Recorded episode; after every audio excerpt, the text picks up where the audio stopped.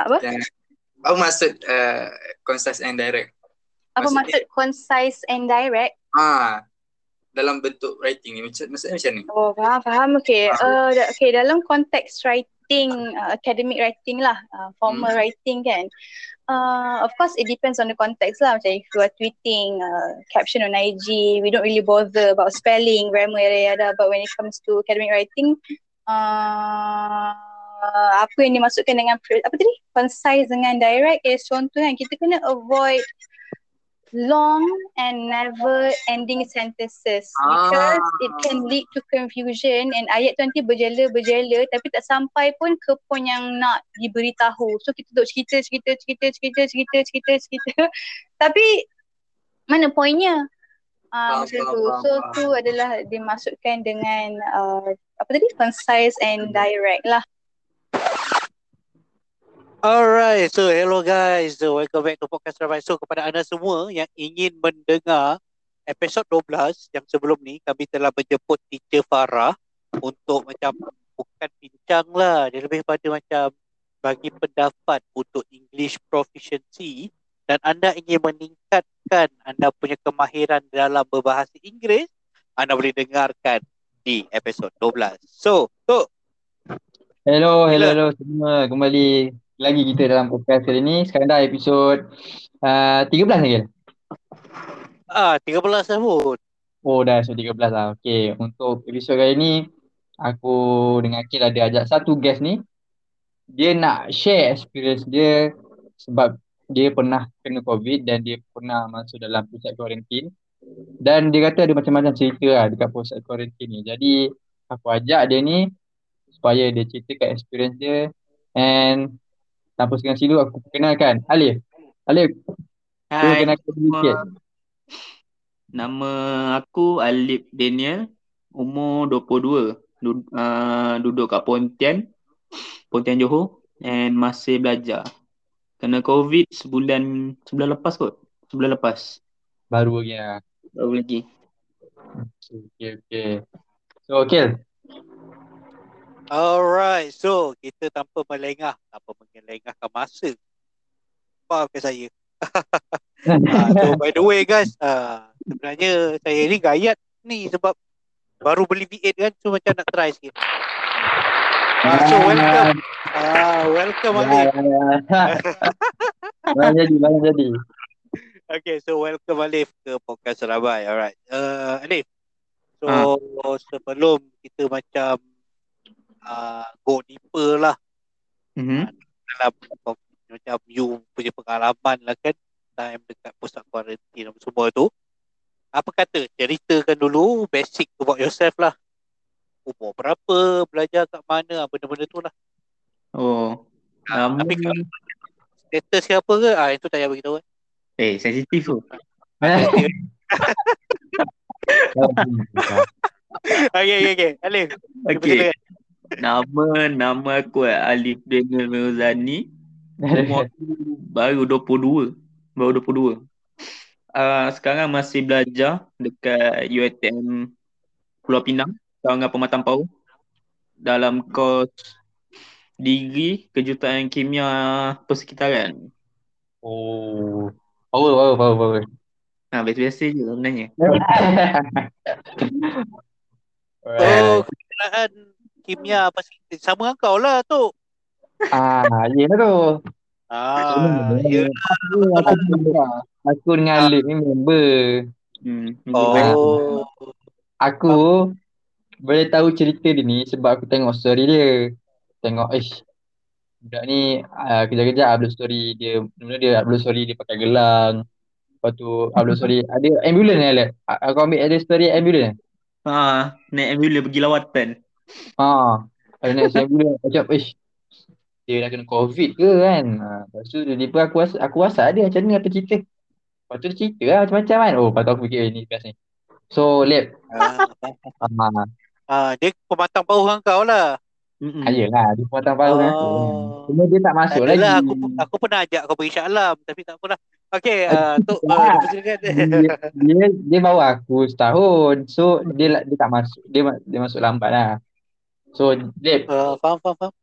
Kita inilah kita start dengan apa eh? Apa punca sebenarnya yang kau dapat COVID bulan lepas ni? Dua bulan lepas kan? Bulan lepas habis. Ha, macam tu lah. Apa Sebulan. punca? Sebulan dah. Sebulan dah baik ni. Bulan dah baik. Okey. Apa punca kau dapat? Sebulan aku keluar. Dia macam mana punca dia tempat kerja abang aku. Sebab uh, ada kawan sekerja dia tu demam. Demam dah lebih seminggu. Tapi datang kerja juga. Oh. Lepas tu bos dia pun tengokkan je. Memang memang bos dia tengokkan dia tapi bos dia tahu. Sebenarnya dia demam. Bos dia tengokkan je. Lepas tu tak lama tu abang aku balik kerja. Esoknya abang aku demam tau. Demam Ha. tiga hari demam tak baik-baik kan. Macam pelik lah apa kan. Tiba hari kelima kot. Hari kelima ke hari keempat. Wak- Waktu tu memang rushing tau. Kakak aku nak pergi KL, nak pergi intern kan. Hmm. Lepas tu tiba-tiba dia demam, demam-demam. Malam esoknya, esoknya kakak aku dah dah nak naik bas lah pergi KL. Malam tu dia ni kawan dia eh bos dia beritahu yang kawan dia yang demam tu, isteri dia kena COVID. Oh. Ah, starting daripada situ, starting daripada situ lah memang sebab waktu tu aku tak ada simptom lagi. So aku just uh, pindah kuarantin lah kan sebab aku rumah dua kan sebelah-sebelah. So rumah Hmm. yang aku duduk ni abang aku duduk lah kuarantin kat sini seorang-seorang kan. Hmm. Tapi yang lain semua duduk kat rumah lagi satu. Right. Jadi, uh, Tapi apa? lepas tu tapi lepas tu eh, malangnya kau terkena jugalah kiranya. Kena tapi cuma waktu tu kita baru tahu kan yang abang aku ni kontak apa. Belum swab test lagi. Wah. Tapi ah, memang kan waktu tu kita orang tahu hari Jumaat kan. Nak swab test tu hari Isnin tau. So ada masa tiga hari tu. Kau bayangkan. Tiga hari tu. So aku mental breakdown juga lah. Daripada start situ mental aku dah breakdown. Aku cakap ni kalau kena ni macam mana kan. Sebab aku Oh. kalau pasal aku aku tak kisah sangat. Kalau mak aku kena macam mana. Ya. Itu aku fikir. Itu je aku fikir. Aku tak fikir lain sebab kita ni muda lagi kan. Mental kita masih kuat tau. Hmm. Kalau kena kat orang tu susah tu. Lagi Betul, betul. mak aku pun dah dapat ni kan double dose kan. So, Oh. esoknya esoknya hantar kakak aku pergi KL. Right. dah hantar tu Isnin tu pergi swab test lah abang aku. Yang aku, aku ada dua orang abang tau. Yang kena ni abang sulung. Yang abang Right. nombor dua ni Kimi lah, abang Kimi kan. Hmm. Dia pun masa uh, abang aku swab test, malam tu dia dah ada simptom dah. Dia dah cakap aku, lah, kepala dia dah pening. Lepas tu aku pun, aku pun rasa benda tu. Kepala dah pening, dah berat tau kepala. Dah lain macam kan. Sebab Ah. um, Lepas tu abang aku swab test Isnin, Selasa tu dah dapat result. Selasa tu dah dapat result positif. Ah. Selasa tu dapat result positif pula aku. And waktu tu, Right. uh, masa abang aku Isnin tu dah swab test, petang tu aku dah, aku, mak aku dengan uh, abang aku nombor dua ni, Kimi ni, dah pergi swasta dulu lah nak buat swab test, swab, uh, swab test kat swasta kan. Hmm. Dah malas nak tunggu lah. Kalau tunggu KKM, lambat tu. Memang lambat. Oh. Lepas tu kau pergi swasta tu kau buat swab test, hari tu juga dapat. Uh, masa pergi swasta tu, penuh. Tak boleh. Aku kena booking kan. So apa-apa yang apa-apa yang booking, apa-apa yang berkaitan dengan ni semua aku uruskan lah. So aku swab test tu 31 hari bulan Ogos. Hari Merdeka. Ayo. Waktu tu. Ingat eh? Dia, Mesti. Jadi kita uh, kita orang kita orang bertiga ni buat swab test sebab uh, kita orang beli yang, yang test test kit kan yang beli kat farmasi tu. Hmm. Semua positif. Oh, dah dah buat yang dah buat yang tu dah positif. Masa yang buat tu semua positif. Aku seorang je negatif. Lepas tu Ah. masa dia swab test tu kan uh, dia ada dua jenis swab test kan untuk RTK dengan PCR kan. Kalau RTK ni hidung je, kalau PCR uh, hidung dengan mulut. So aku buat RTK je. Sebab aku result negatif kan. Yang lain semua buat PCR. Harga pun uh, jangan tanya kan swasta kan.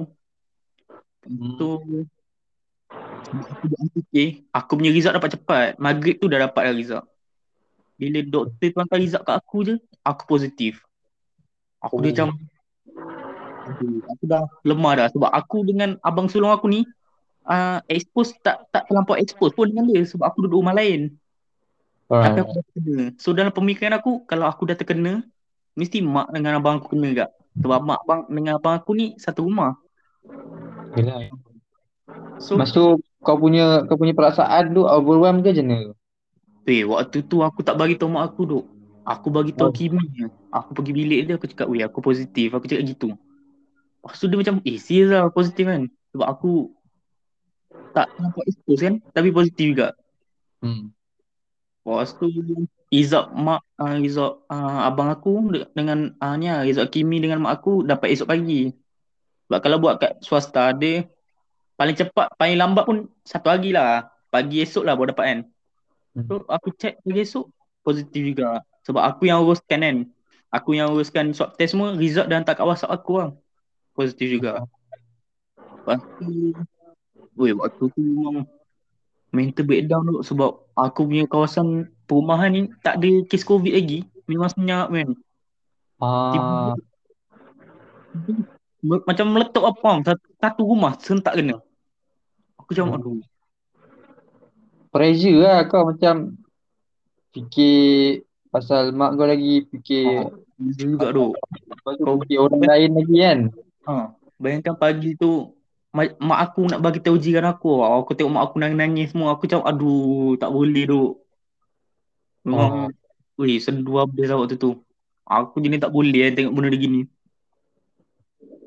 Lepas tu macam mana tu kau kau dah tahu positif, kau tahu semua keluarga kau positif. Kau buat apa lepas tu? Kau kau call uh, doktor ke atau kau call klinik ke kau call ambulans ke macam mana? Sebab aku pun buat bukan under under KKM aku buat sendiri kan. Ha? Dekat swasta. So aku uruskan sendiri lah kena call uh, CST bagi tahu kan aku kena covid kena call klinik kesihatan terdekat aku bagi tahu lah kita ni semua kau kena covid kan. Hmm. Kalau kau buat dekat swasta dapat gelang tu lambat. Oh, terbalik pula. Ha, dekat swasta ni kau dapat gelang lambat bukan kalau lepas swab test tu dapat gelang tak. Kau lepas swab test kau dapat dah dapat result Lepas tu kau kena bagi tahu CAC semua nanti dia bagi tahu lah bila kau kena ambil gelang semua kan. Hmm. So so, aku call CAC tu dia suruh hantar mak aku dulu. Hantar mak aku untuk buat pemeriksaan kesihatan. Dekat kalau dekat pusat ni lah CAC lah kan. Aku pun hantar lah. Masa tu mak aku je yang baru dapat gelang. Aku dengan abang aku macam ilek-ilek santai je boleh macam duduk rumah tak ada gelang tak ada apa-apa lah. Ha ha. Tak, kita orang belum sampai umur 40 kan. So kena tunggu yang VCAC call bagi tahu kena ambil kat mana. Oh. Kalau Mas- kalau buat swasta ni memang leceh sikit sebab kau kena banyak uh, uruskan sendiri. Oh. Ta- tapi nak tanya lah, Lip. Si aku tak tahu lah, tapi CSC, CSC tu apa? Ah, uh, CAC tu macam pusat COVID eh. Dia dekat setiap daerah mesti ada satu pusat COVID tu. Maksudnya bila kau kena COVID kan nanti kau kena pergi sana dia buat pemeriksaan kesihatan dia akan tanyalah apa penyakit kau semua. Lepas tu nanti kat situ kau dapat gelang. Kalau nak potong gelang Oh. ah uh, CAC. Itulah CSC. Oh. Okay, okay, faham, faham. So masa tu kau punya CSC dekat mana? Pontian? Ah uh, CAC kat Pontian lah. Satu daerah mesti ada satu CAC. Dia macam macam kawasan klinik ah uh, dia jadikan untuk ah uh, ni lah CAC maksudnya siapa yang kena COVID pergi sana buat cek-cek semua nanti dah ambil data semua kat situ lah biasanya. So nak jangan cerita kau yang 31 Ogos tu uh, apa benda tu? Itu aku swab test. Swab test. Bila kau nak gerak CSC tu bila? CAC tu uh, result positif uh, satu hari bulan kan. Satu hari Hmm. bulan tu aku ke CAC, aku bagi tahu semua kan CAC pasal uh, pegawai CAC tu kan.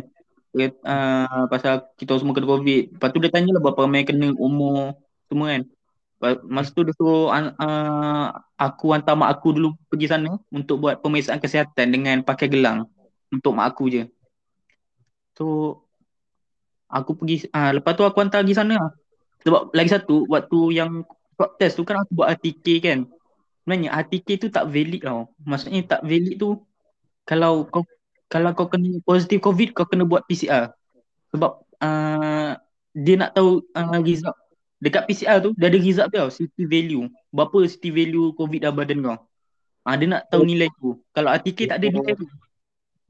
Faham, faham, faham, Aku dua hari betul-betul tu aku cucuk hidung mat. Oh. Sakit tu.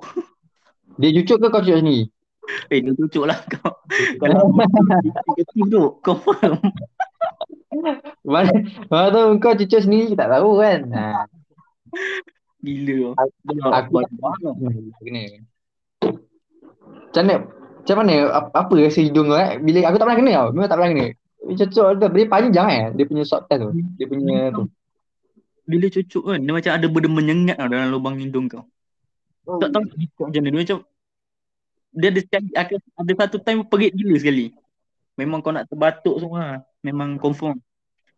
Dan kau akan mengalirkan air mata jantan. Benda ni macam ni tak apalah. Jangan pencitraan sudah lah. Eh, eh. Positif. Okay, okay.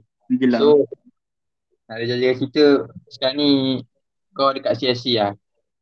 Masa yang aku hantar mak aku pergi CAC tu, Hmm. uh, doktor cakap, uh, mak aku kena hantar pergi ni kan, uh, pusat kuarantin hospital Permai.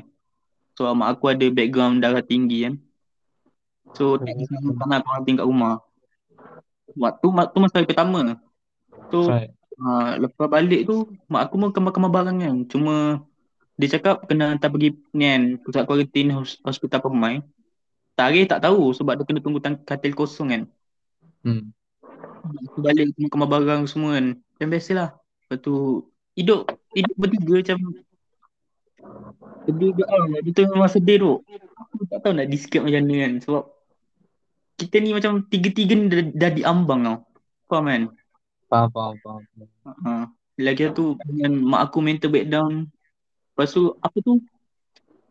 Ke, uh, yang nak check oksigen dalam badan tu apa nama dia? Ah, oximeter kan. Kau bayangkan. Mak aku setiap, setiap 5 minit ke 10 minit dia check oximeter tengok. Uh, oksigen dalam badan berapa banyak kan. Bagi aku benda tu aku okey tapi macam sampai satu tahap kan uh, bila kita tiba-tiba mak aku bangun tidur check oximeter dah 95 dah dah risau dah 95 kan. Aku naik pening lah. Benda tu naik pening sebab kita check oximeter ni patutnya tak payah selalu. So Ah, mak check oximeter tengok Ui 95 dah down apa semua kan. Dah risau dah macam-macam. Jadi itu masa hari kedua. Hari kedua. Hari kedua berapa bulan? lah? Dua hari bulan. So, masa lepas tu hari hari yang kau masuk pusat CSC tu bila? aku masuk lima bulan. Tapi sebenarnya waktu sebenarnya mak aku yang masuk hospital tu. Masa hari ketiga tu oksigen dah drop tau. Betul-betul dah drop malam tu. Oksigen drop 94. Okay, eh 94. Aku hantar, aku dengan abang aku hantar pergi hospital kan. Check kat hospital. Doktor kata mak aku kena gastrik. Oh, tak makan ke? Tak makan kan sebab Bukan tak makan, dia macam makan tapi macam tak ada selera duk sebab kau Yelah, Okey. kau duduk kau duduk rumah, kau Hmm. tak keluar, tahu-tahu kena macam ni. Ha, macam tu lah. Aku uh, waktu tu dah bawa barang semua pergi hospital takut kena tahan kan. Lagi satu masa aku kena covid ni, alhamdulillah aku punya ada saudara mara kan uh, macam makcik aku dok makcik aku bekas doktor doktor Lepas tu ada yang kakak saudara aku doktor pakar, abang saudara aku doktor semua kan. Jadi kita punya kesihatan keluarga ni dipantau, sentiasa dipantau. Oh. Okay. Apa-apa dia tanya lah. Lepas tu yang pergi hospital pun abang saudara aku suruh sebab uh, dia doktor kan dia cakap mak, mak aku punya pernafasan ni laju. Dia nampak lah, dia perasan lah. Tak ada suruh kita orang kira lah. Sebab oksigen dah duduk kan 94. Aku bagi tahu dia semua kan oksigen duduk 94 lepas tu nafas pun laju kan. Pergi hospital, hospital kata gastrik. So balik kan, balik semula rumah. Masa balik tu, daripada malam tu sampai subuh, mak aku tak tidur. Terbatuk-batuk. Memang batuk kuat lah. Memang batuk teruk lah aku cakap kan. Aku pun tak boleh tidur waktu tu. Tak. Aku selagi mak aku tak tak tidur, aku tak tidur. Sampai lepas subuh gitu, mak aku dah terlelap, ah, aku, ya aku tidur kan. Pukul 8 aku bangun. Pukul 8 aku bangun, mak aku cakap aku. Oksigen mak drop sampai 92. Ah, Oh, aku dah gadah waktu tu. Aku ambil oximeter, aku check betul 92 kan. Aku kalau bahas saudara aku, aku cakap ah, ni dah 92 di sana kan. Dia kata tak apa, call emergency. Ambulans datang rumah. Ambulans datang rumah, oksigen betul 94. Dia 94 tak naik-naik. 94 tu tak naik-naik tau. So, suruh tarik nafas dalam pun tak naik juga. So, mak aku Oh. pakai tube lah. Tube oksigen tu. Baru naik 97, 98. Terus mak aku tu masuk hospital aku ingat waktu tu. Pagi tu, masa aku call ambulans tu, abang aku semua tak tahu benda tu. Aku tak beritahu orang pun. Kau buat Kalau aku beritahu orang, kalau Yelah sebab aku pun nak cepat tau benda tu. Oh. Benda-benda gini memang tak boleh tunggu duk. Aku cuma abang aku yang kimi je lah perasan kan.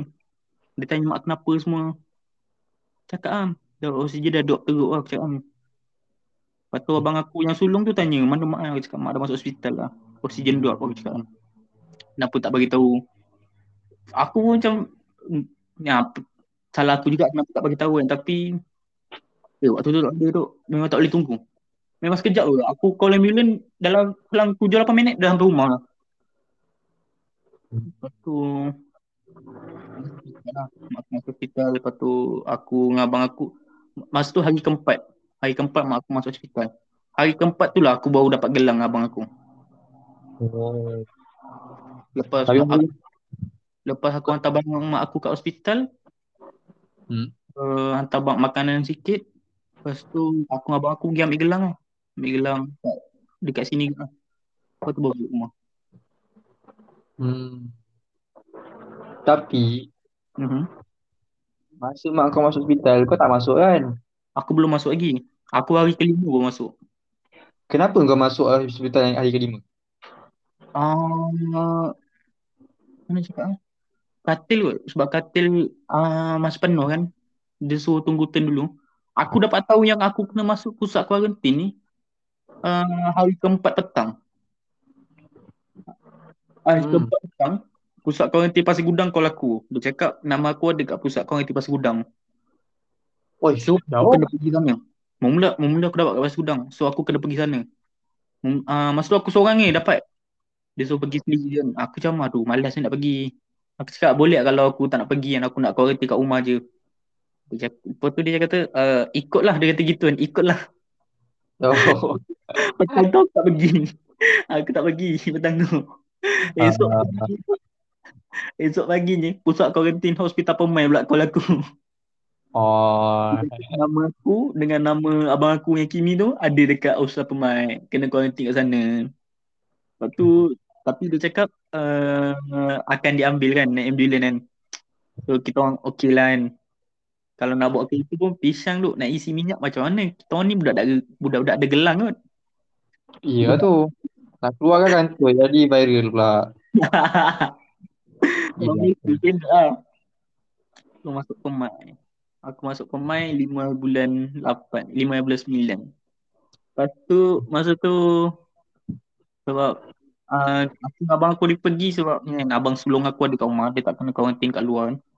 Tu apa-apa kat rumah pun dia boleh jaga lah kan. Makanan kucing apa semua dia jaga lah. Sebab sebelum ni sebab ikutkan sebelum ni dia akan dia yang masuk pusat kuarantin dulu dikatakan lah kan. Tu Hmm. kalau dia masuk pusat kuarantin, aku dengan abang aku uh, dengan Kimi masuk pusat kuarantin, siapa nak jaga kat rumah kan? Kucing-kucing semua. Itu yang itu yang pening sikit tu. So bila aku dengan Kimi dia masuk pusat kuarantin tu, okey lah. Lepas tu ikutkan kita orang masuk pusat kuarantin tu sampai 9 hari bulan 9 je. 9 bulan 9 ke 10 lah. Dah lupa lah. 10, 10 hari bulan. Sebab wak- waktu tu kerajaan Malaysia tetapkan kuarantin kuarantin ni 10 hari je. Tak boleh lebih. Uh, lebih tu boleh lah kalau tak baik lagi. Tapi biasa akan dalam masa 10 hari tu dah baik dah. Ha. Kita orang simptom biasa kan. So, aku merelakan je lah diri aku masuk pusat kuarantin dengan abang aku. Besar ke tempat tu? eh? Pasal tu, dia dewan. Dewan kau dah lah dewan, dewan okey lah kan. Tapi yang dalam tu semua orang tua je duk. Aku macam pelik lah. Aku ni dah tua kan. Memang dah tua semua. Aku, abang aku dengan katil sebelah dia je budak-budak lagi. Range Oh. dalam 20, 22 hingga 25 lah. Yang semua orang tua kan. Faham, faham, faham. Tapi komedi sana sonok kan. Dapat Uh, so tak tanya. kiranya time Ha? kau baru nak masuk tu, time tu kau Hmm. tahap yang keberapa tu? Aku dah tak dah tak ada simptom. Simptom aku cuma tak ada dia rasa. Dia rasa dia bau. Oh. Aku rasa lah, sebab aku kena simptom tu, sebelum aku swab test aku dah rasa simptom kan. Dia simptom orang kena COVID ni sama dengan efek kau lepas cucuk vaksin tau. Kau akan rasa pening kepala, kepala kau berat kan. Ha, lebih kurang gitu lah simptom dia. Lepas kau dah rasa benda tu, cuma tak ada dia rasa kan dia bau. Dia Masa tu tahap berapa kau tak tahu lah tahap berapa. uh, kita orang tahap dua bergejala lah. Kalau tahap satu tidak bergejala kan. Tahap dua bergejala. Tahap ketiga keradangan paru-paru. Tahap empat tu lah. Tahap empat dah lagi teruk lah. Tahap empat, empat lima dah teruk lah. Mak aku, masa mak aku masuk di hospital tu, mak aku kat tahap, tahap uh, stage empat. Empat B. Oh. Empat B ni maksudnya dah selangkah lah untuk ditidurkan. Okay, Aduh. Bayangkan Au. waktu tu. Ui, waktu tu memang ah, aku memang emosi memang tak stabil lah kan. Sebab aku pun kat tu. pusat, pusat kuarantin pun tak ada nak buat apa-apa. Duduk termenung kan. Lepas tu setiap pagi tu masa sampai malam tu lah. Malam tu sampai uh, ya eh. Ah, ah. Kat mana Oh, aku? nampaknya ada. Okay. Kan aku. Ya, mas. Dia boleh boleh boleh boleh. Dia dia dia, dia Dia, dia. dia ada ni lah. Dia ada gangguan sikit lah kan. Ha. Uh, tapi faham lah. Sebab Kalau ikut kan. aku aku pernah aku ada dua dua pakcik lah yang dah pergi lah sebabkan COVID kan. Cerita dia sebab dia orang COVID lepas tu dia orang kena tidur kan. Dia orang kena tidur kan. Dia orang dapat lah berita yang ni dah kena tidur kan. Lepas tu pakcik ni dah kena tidur kan. Dua orang eh. Okay lah dengar okay. Lepas tu dia orang macam makin sihat. Wah macam suka Alhamdulillah. Lepas tu tiba-tiba dia jadi balik. Bila dia sihat tiba-tiba oksigen ni terus drop. Drop balik. Ni budak kelas kau emang. Hah? Ni yang budak budak budak Pulau Pinang ke? Eh tak tak ni pakcik aku. Hmm. Ada part dia dah drop oksigen. Lepas tu tiba meninggal. Tapi bila meninggal tu COVID dah tak ada dah. Cuma paru-paru dia dah, dah rosak. Dua orang pakcik aku ni. Kau tahu aku rasa kalau aku dengar pasal tidur kan aku risau sebab aku dah pernah kena dengan aku punya keluarga kan. Dua orang lah tu pakcik aku. Aku yang macam "Ish, risau lah dengar kalau dia tidur kan ni. Sebab kadang-kadang lepas tidur kan tu kita akan dapat dengar satu lagi berita yang best. Yang berita macam eh oksigen dia dah naik. Oh macam kita mesti kita dah syukur lah. Tiba-tiba kan drop. Ha, tu yang tahu. So macam mana? Uh, Lip, teruskan Lip. Malam masa yang aku kena pergi start pemain tu, dia cakap dengan aku pukul 8 tau. Pukul 8 ambulans datang rumah. 8 malam.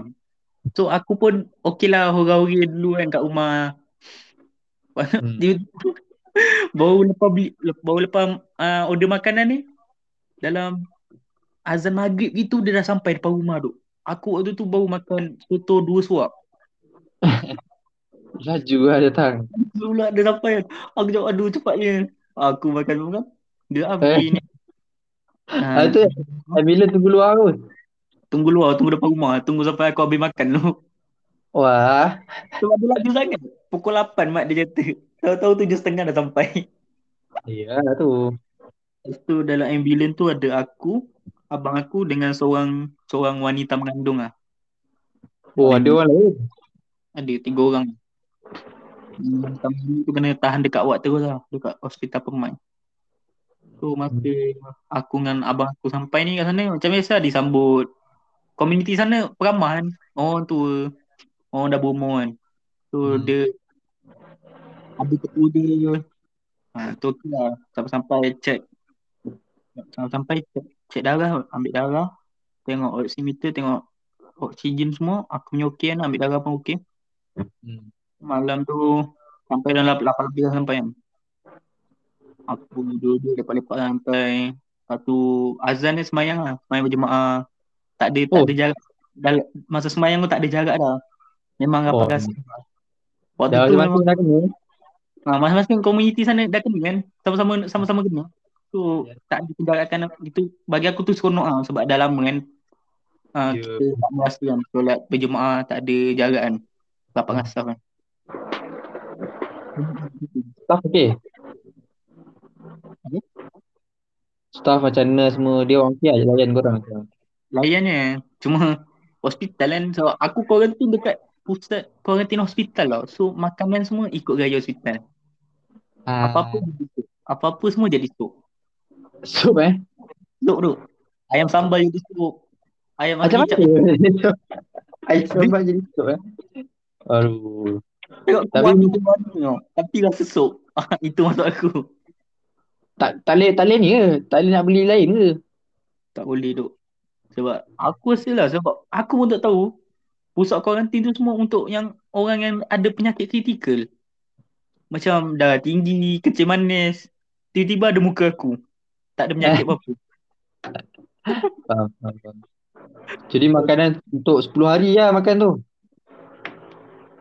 Uh, ikutkan kan, aku kat sana sampai 9, 10. 9 bulan. 9 bulan aku dah boleh keluar.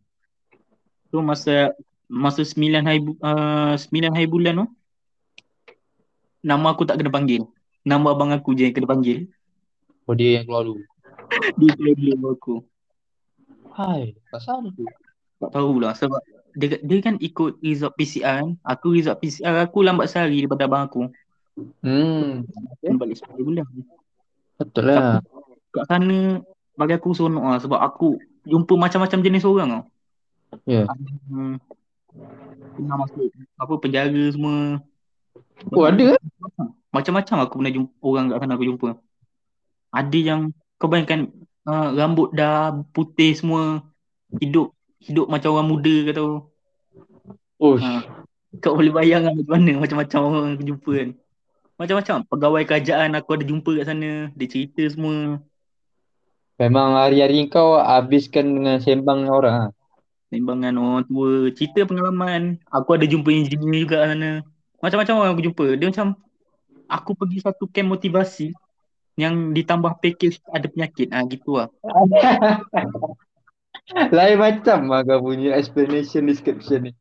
Tapi Betul. betul, lah tu. So, Itu yang apa kau rasa kan. Lepas tu kat sana tu ada seorang seorang pakcik ni kita orang panggil dia Abang Wan kan. Abang Wan dah 38 hari tak balik rumah. Oh. Daripada dia kena COVID tu, dia kena COVID 3 hari. Terus dia tidur. Dia tidur. 3 hari dia bangun. Lepas tu dah macam normal balik. Hidup normal lah. Tapi kau bayangkan 38 hari tak keluar lagi.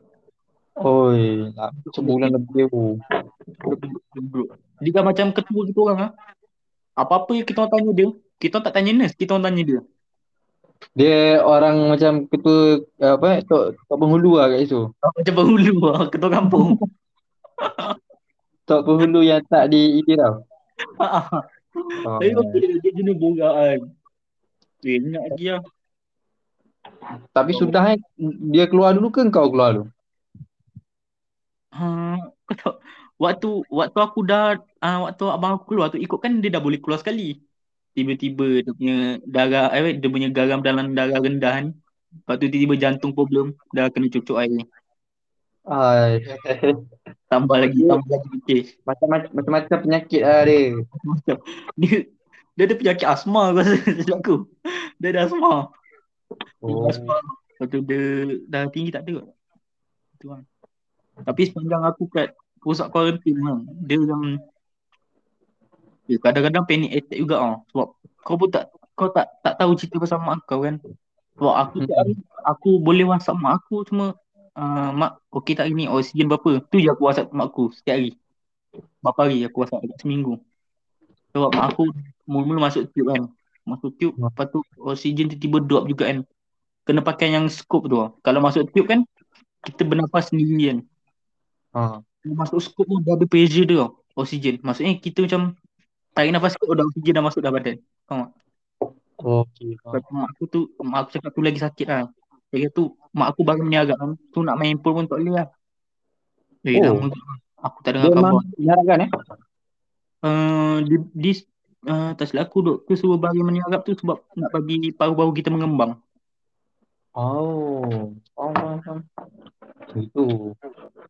Lepas tu yang, yang kau ada cerita dengan aku yang macam seram tu weh kat situ sebab mak aku hari-hari orang sebelah tak ada. Hari orang sebelah hilang. Macam mana tu apa cerita tu? Yang aku punya cerita. Yang mak Ha. aku punya cerita pun uh, Macam biasa lah Kita pun duduk ni kan Duduk, duduk dekat hospital Masuk oksigen ni. Lepas tu tiba-tiba ada yang Kata mak aku lah Ada yang kat sebelah ni Gerak-gerak guling-guling Tiba-tiba senyap. Maksudnya dah tak ada lah orangnya Oi. Dah tak ada Nanti doktor datang just tutup je lah muka Dia biarkan dulu jenazah tu kat situ Satu malam. Esok pagi baru dialihkan Kau bayangkan lah Macam mana emosi orang yang Kena covid duduk hospital Dia nampak tau, Dia tahu orang tu dah meninggal kan Tapi doktor tak alihkan dulu jenazah. Esok pagi baru dialihkan Kira satu malam tu kau tidur dengan jenazah Mak aku cakap. Dia tak tahu lah perasaan dia. Perasaan takut ke, perasaan sedih ke apa. Takut tu. Kau bayangkan mak aku sampai cakap dengan aku kan. Cakap Hmm. uh, Setiap kali dapat makanan tu Mak aku Macam kan dapat makanan Dia letak satu tempat kan. Sebab tu kita uh, Macam yang kena Pesakit covid ni kena ambil kan. Hmm. Lepas tu mak aku cakap ah, Mak aku cakap tak apa hari ni aku bagi Aku yang bagikan korang makanan ni. Mana tahu ni hari terakhir aku Mak aku cakap gitu duk. Oh. Aku dengar aduh aku je Eh Eh tak boleh lah Tapi masa tu mak aku dah balik lah. Mak aku cerita Oh, mak kau balik dulu. Tak, masa aku balik rumah Aku serentak keluar Aku serentak keluar pusat kuarantin Dengan mak aku keluar hospital Serentak Entah. So, uh, yang member kau kat situ ada tak yang sebaya? Tak ramai lah. Tapi ada lah. Masa kat pusat kuarantin tu lepas, lepas abang aku balik kan Esok Ikutkan esoknya aku dah keluar Hmm. Lepas tu Aku tak tahu Malam tu ke Malam sebelum Aku dah x-ray dah 9 hari bulan tu aku dah x-ray.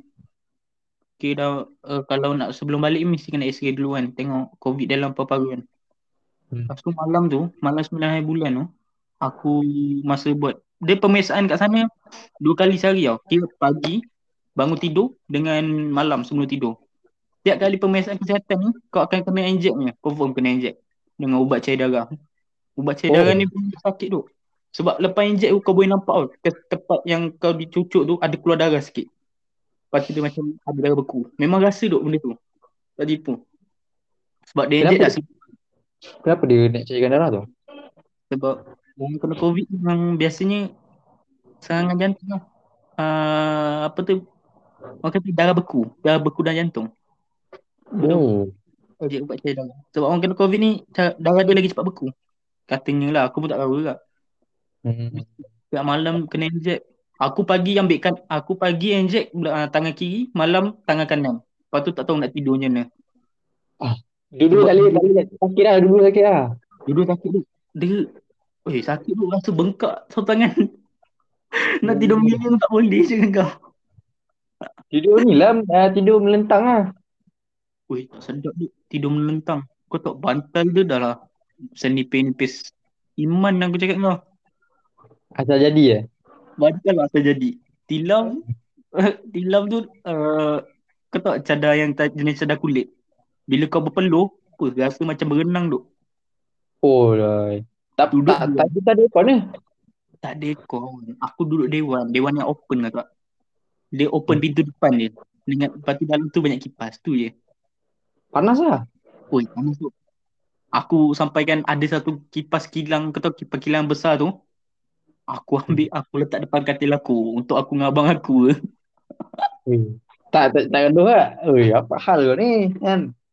Tak ada, tak ada gaduhnya. Eh. Sebab banyak sangat kipas kat sana. Uh, so, yang macam yang kau cerita kat aku tu kan, yang ada experience yang menarik lah, bukan menarik lah. Macam Tu, tu belum besar sampai. apa. Ha, tu kau cerita sikit apa experience tu. Aku, lepas tu masa 10 hari bulan tu, dia tak kasi aku keluar. Okay. Tak lepaskan aku untuk balik. Dia kata aku kena tambah kuarantin, tapi bukan kat situ lah. Sebab dia kata aku pun, aku tak cerita benda ni dengan family aku. Aku diam je. Sebab dia orang pun pelik kenapa aku tak balik kan. Tapi aku masuk hospital dulu. Sebab aku Hmm. cek uh, cek darah aku, darah aku rendah tau. Bukan tahap normal, bukan tinggi. Dia rendah. Oh. Tak tahu. Tak tahu apa masalah kan. Lepas tu aku kena pergi hospital balik, kena x-ray. Lepas tu dia cakap aku kena stay lagi. Tapi bukan kat situ lah, dah tak dah akan hantar ke tempat lain. So waktu tu yang kena hantar tu ada empat orang. Uh, dua orang ni aku tak kenal, tapi bawa kenal dia kan. Dua orang uh, dua orang Melayu, seorang Cina kan, uncle. So masa hantar dekat tempat sebelum hantar tu, sebelum hantar ke tempat kuarantin lain tu, kau bayangkan kan, macam tiba-tiba doktor panggil kau, dia cakap, okey, harta apa je yang awak bawa? Kau- Patut aku tanya untuk apa kan? Sebab Hmm. kalau ada apa-apa berlaku kat awak, uh, nanti ahli keluarga boleh tuntut. Ui, waktu tu aku macam takut siut. Oh. Dia tu buat tu buat isu harta. Aku takut tu waktu tu. takut takut takut mati lah. Ah, takut tu. Sebab dia boleh bagi aku surat, dia suruh aku isi tanda tangan. Dekat bawah, kat bawah tu ada tulisan. Uh, jika apa-apa berlaku kepada saya, uh, ahli keluarga saya boleh menuntut barang-barang di atas. Oh, ya. Oh. aku dodol lah waktu tu. Lepas dah tu semua, ambulans datang, hantar aku dekat PKRC Selangor, dekat JB juga. Okay. Duduk um, kat pusat kuarantin tu macam kau masuk hostel. Duduk kat hostel uh, institut apa lah.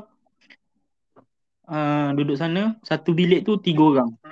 Lepas tu aku ngam lah, satu bilik aku aku dengan budak dua orang yang tadi daripada satu tempat aku tu. Oh. Nampak? Ya, aku okey lah ada geng kan. Ha. Sampai-sampai sana memang Rio rendah lah sebab bangunan tu sembilan tingkat. Dua tingkat bawah tu untuk management yang urusan yang pesakit semua.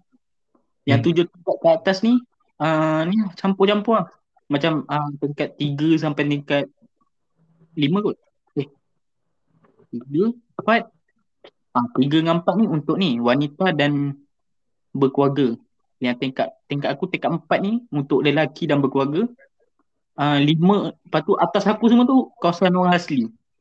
Kat waktu tu kan Oh. oh. dekat Johor ni orang asli macam uh, walaupun pakai gelang diorang pun jalan-jalan apa semua kan. Ah. Kan sekali orang asli tu datang sana lima bas duk. Uish. Ramai. Ramai ya. Berkeluarga lah. Budak-budak kecil semua ada. So aku sampai-sampai sana je aku jumpa tiga orang lah. Tiga orang berada-berada kan. Abang Hakim, Anis dengan Aiman. Iman, Iman. Okay. Diorang, tiga, diorang yang Anis dengan Iman ni pekerja kat sana bagian pembersihan.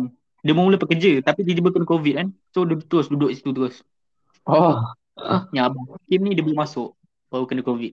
Macam aku lah. Eh, aku dah lama kena. Abang Hakim ni baru kena. So masih ada lagi ada main batuk-batuk apa semua. kan. Hmm. Yang aku suka sana sebab suka pasal PKRT Sebidanga ni. Sampai-sampai je makanan sedap duk. Itu je. Dia lain sikit lah. Itu je. Makanan ada rasa lah. Kalau dekat uh, kuarantin Hostel Permai tu, Ha? kau tak tahu simptom dia rasa kau ni dah ada ke belum? Itu. Oh. Kau dia semua tahu kan. Kau makan buah je lah rasa manis dia. Dia semua tahu. Ah. So dekat tenaga ni makan sedap.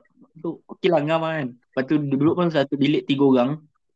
Sejuk. Ngam lah. Rekon. Bukan aircon. Macam ni kat college. Ah. Dia. Lepas tu berapa hari tu kat situ? Aku sambung lah. Lima hari lagi. Sepuluh hari bulan sampai lima belas hari bulan. Ui lama ke ah, dah ni kau duduk dalam ni? Ha. Oh normal kuarantin 14 hari je duk. Aku 15 hari.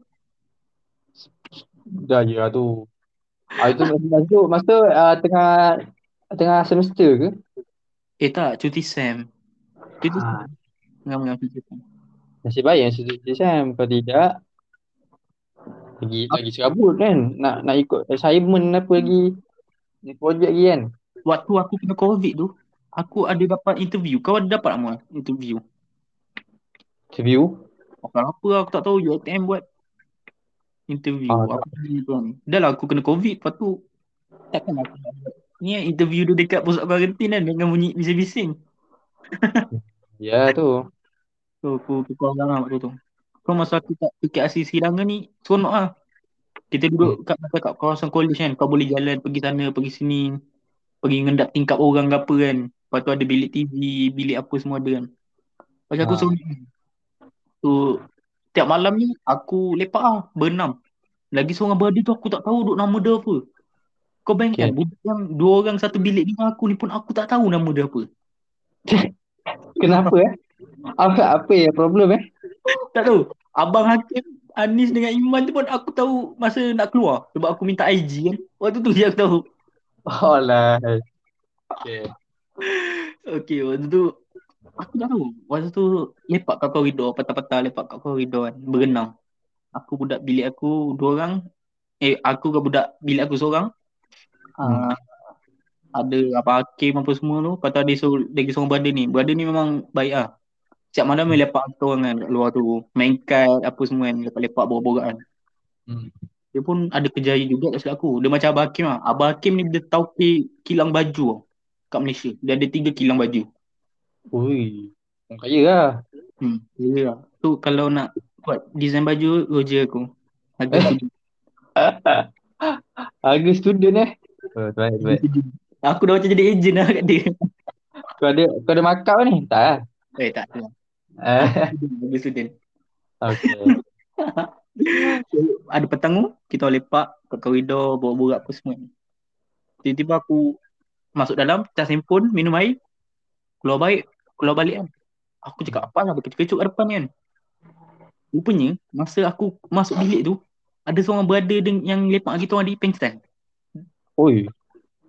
Masa tu aku dengar ada orang pengsan, aku tempat toleh sekejap je kan. Aku tempat toleh sikit je. Lepas tu aku masuk bilik, minum air, cas handphone, keluar balik. Ingatkan eh, macam tengok ada budak orang asli jatuh ke apa kan. Oh tak. Rupanya ha, berada tu pengsan. Pengsan, tepuk-tepuk-tepuk tu tak bangun. Hmm. Pegang nadi dia, tak ada. Nadi. Kat situ juga. Macam, eh, apa dia? Ah, apa hal ni kan? Lepas tu, panggil medik. Pagi ni lah. Naik kat sana, naik atas. Uh, dia kat dah tak ada dah. Oh. Waktu tu, padahal aku macam, eh, baru borak dengan dia ni. Ni tu kan, Bila baru eh tadi tu. kau borak ni. Tu, Aku termenung. Aku termenung. Abang Hakim termenung.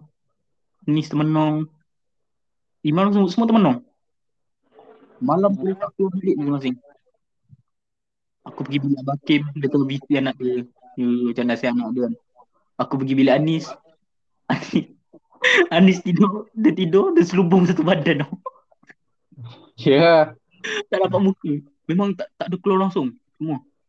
Semua waktu tu keluar sakut. Sebab dia orang baru kena COVID kan. Ya. Eh takut. Waktu tu memang takut juga tu.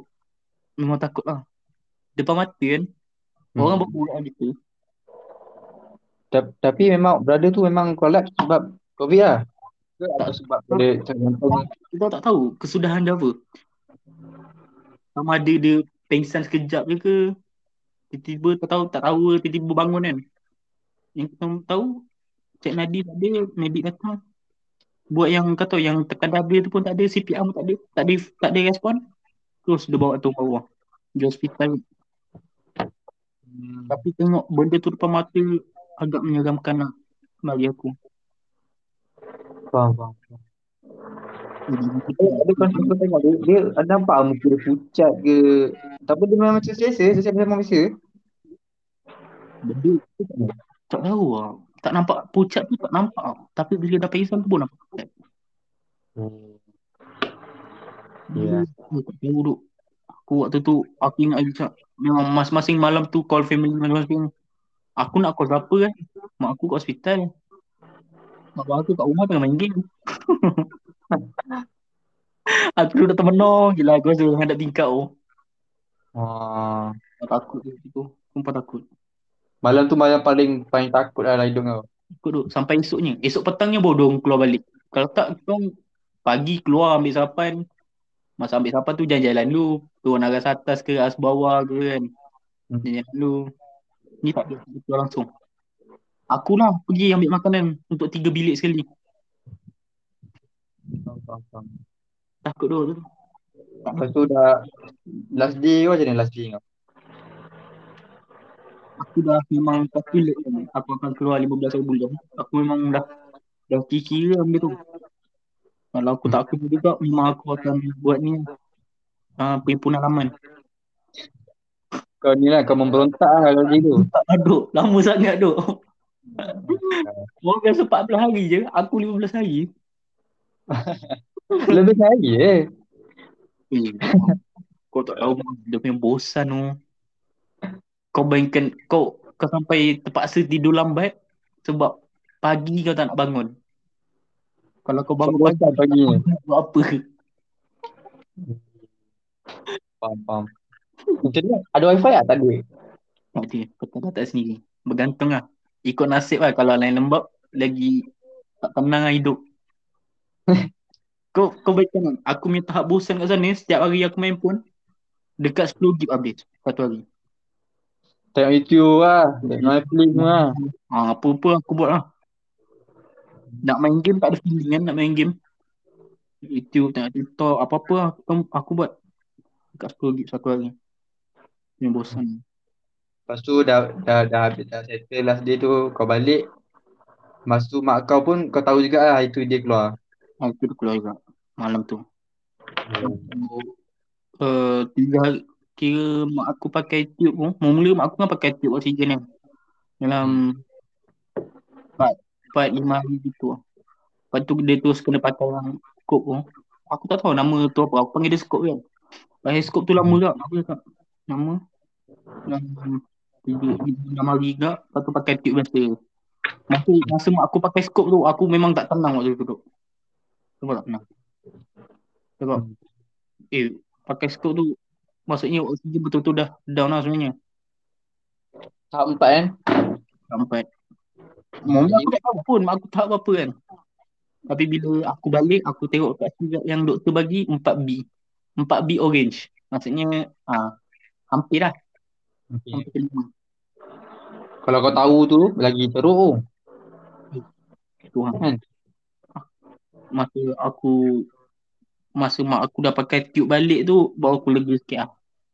Sebab sepanjang mak aku pakai skop tu, aku tak boleh nak whatsapp. Kalau call memang tak boleh kan, boleh whatsapp je kan. Nak Hmm. whatsapp pun aku susah nak reply. Lepas tu yang saudara mara semua akan call aku lah. Masa tu call aku, mak macam ni hari ni. Aku pun tak tahu. Aku pun tak tahu mak aku macam mana kan. Ramai. Apa-apa, apa-apa tak tahu. Lebih yang bagian uruskan uh, family aku ni aku kan. Apa-apa Hmm. yang uh, saudara mara aku tanya semua, dia akan tanya aku. Rujuk aku. Nanti aku bagi tahu apa semua. Masa dah lepas mak aku dah pakai tube biasa tu, baru mak aku WhatsApp masing-masing. WhatsApp oh. aku semua, baru mak aku buka WhatsApp lah. Kalau tak sebelum ni, mak aku blue tick je. Kalau, Oh. kalau aku tanya sekali je lah. Aku tanya pagi tu lah, mak dah makan belum, oksigen berapa? Ah Itu je aku tanya. Lepas tu malam aku tanya lagi sekali oksigen berapa. Sebab mak aku cek oksigen pun dua kali sehari. Malam dengan pagi. Itu je aku tanya sehari. So masa mak aku dapat keluar, aku ambil dengan abang aku. Ui, dia punya feeling yang macam tu. Sebab kau boleh dapat salam balik kan mak kau, boleh cium balik mak kau kan. Semua selamat lah Alhamdulillah. Alhamdulillah. So, aku tak ada fikir apa tu. Aku- Mak aku dah dah complete dose kan. Maybe dalam fikiran aku, oh dah complete dose ni dah tak kena teruk sangat. Tiba-tiba mak aku masuk hospital, kena masuk oksigen. Ui, waktu tu aku tak boleh fikir teruk aku. Lepas tu lagi satu jiran sebelah rumah aku ni, bukan jiran lah. Dia kawan mak, uh, dia cakap ah, jiran aku.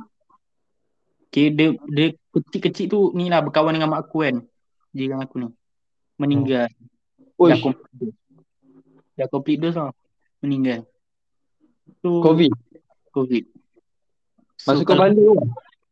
Tak lah, dia kira dia meninggal ni sebelum kita orang kena COVID. So bila bila kita kena COVID ni, aku terpaksa diamkan benda tu. Aku tak nak bagi tahu.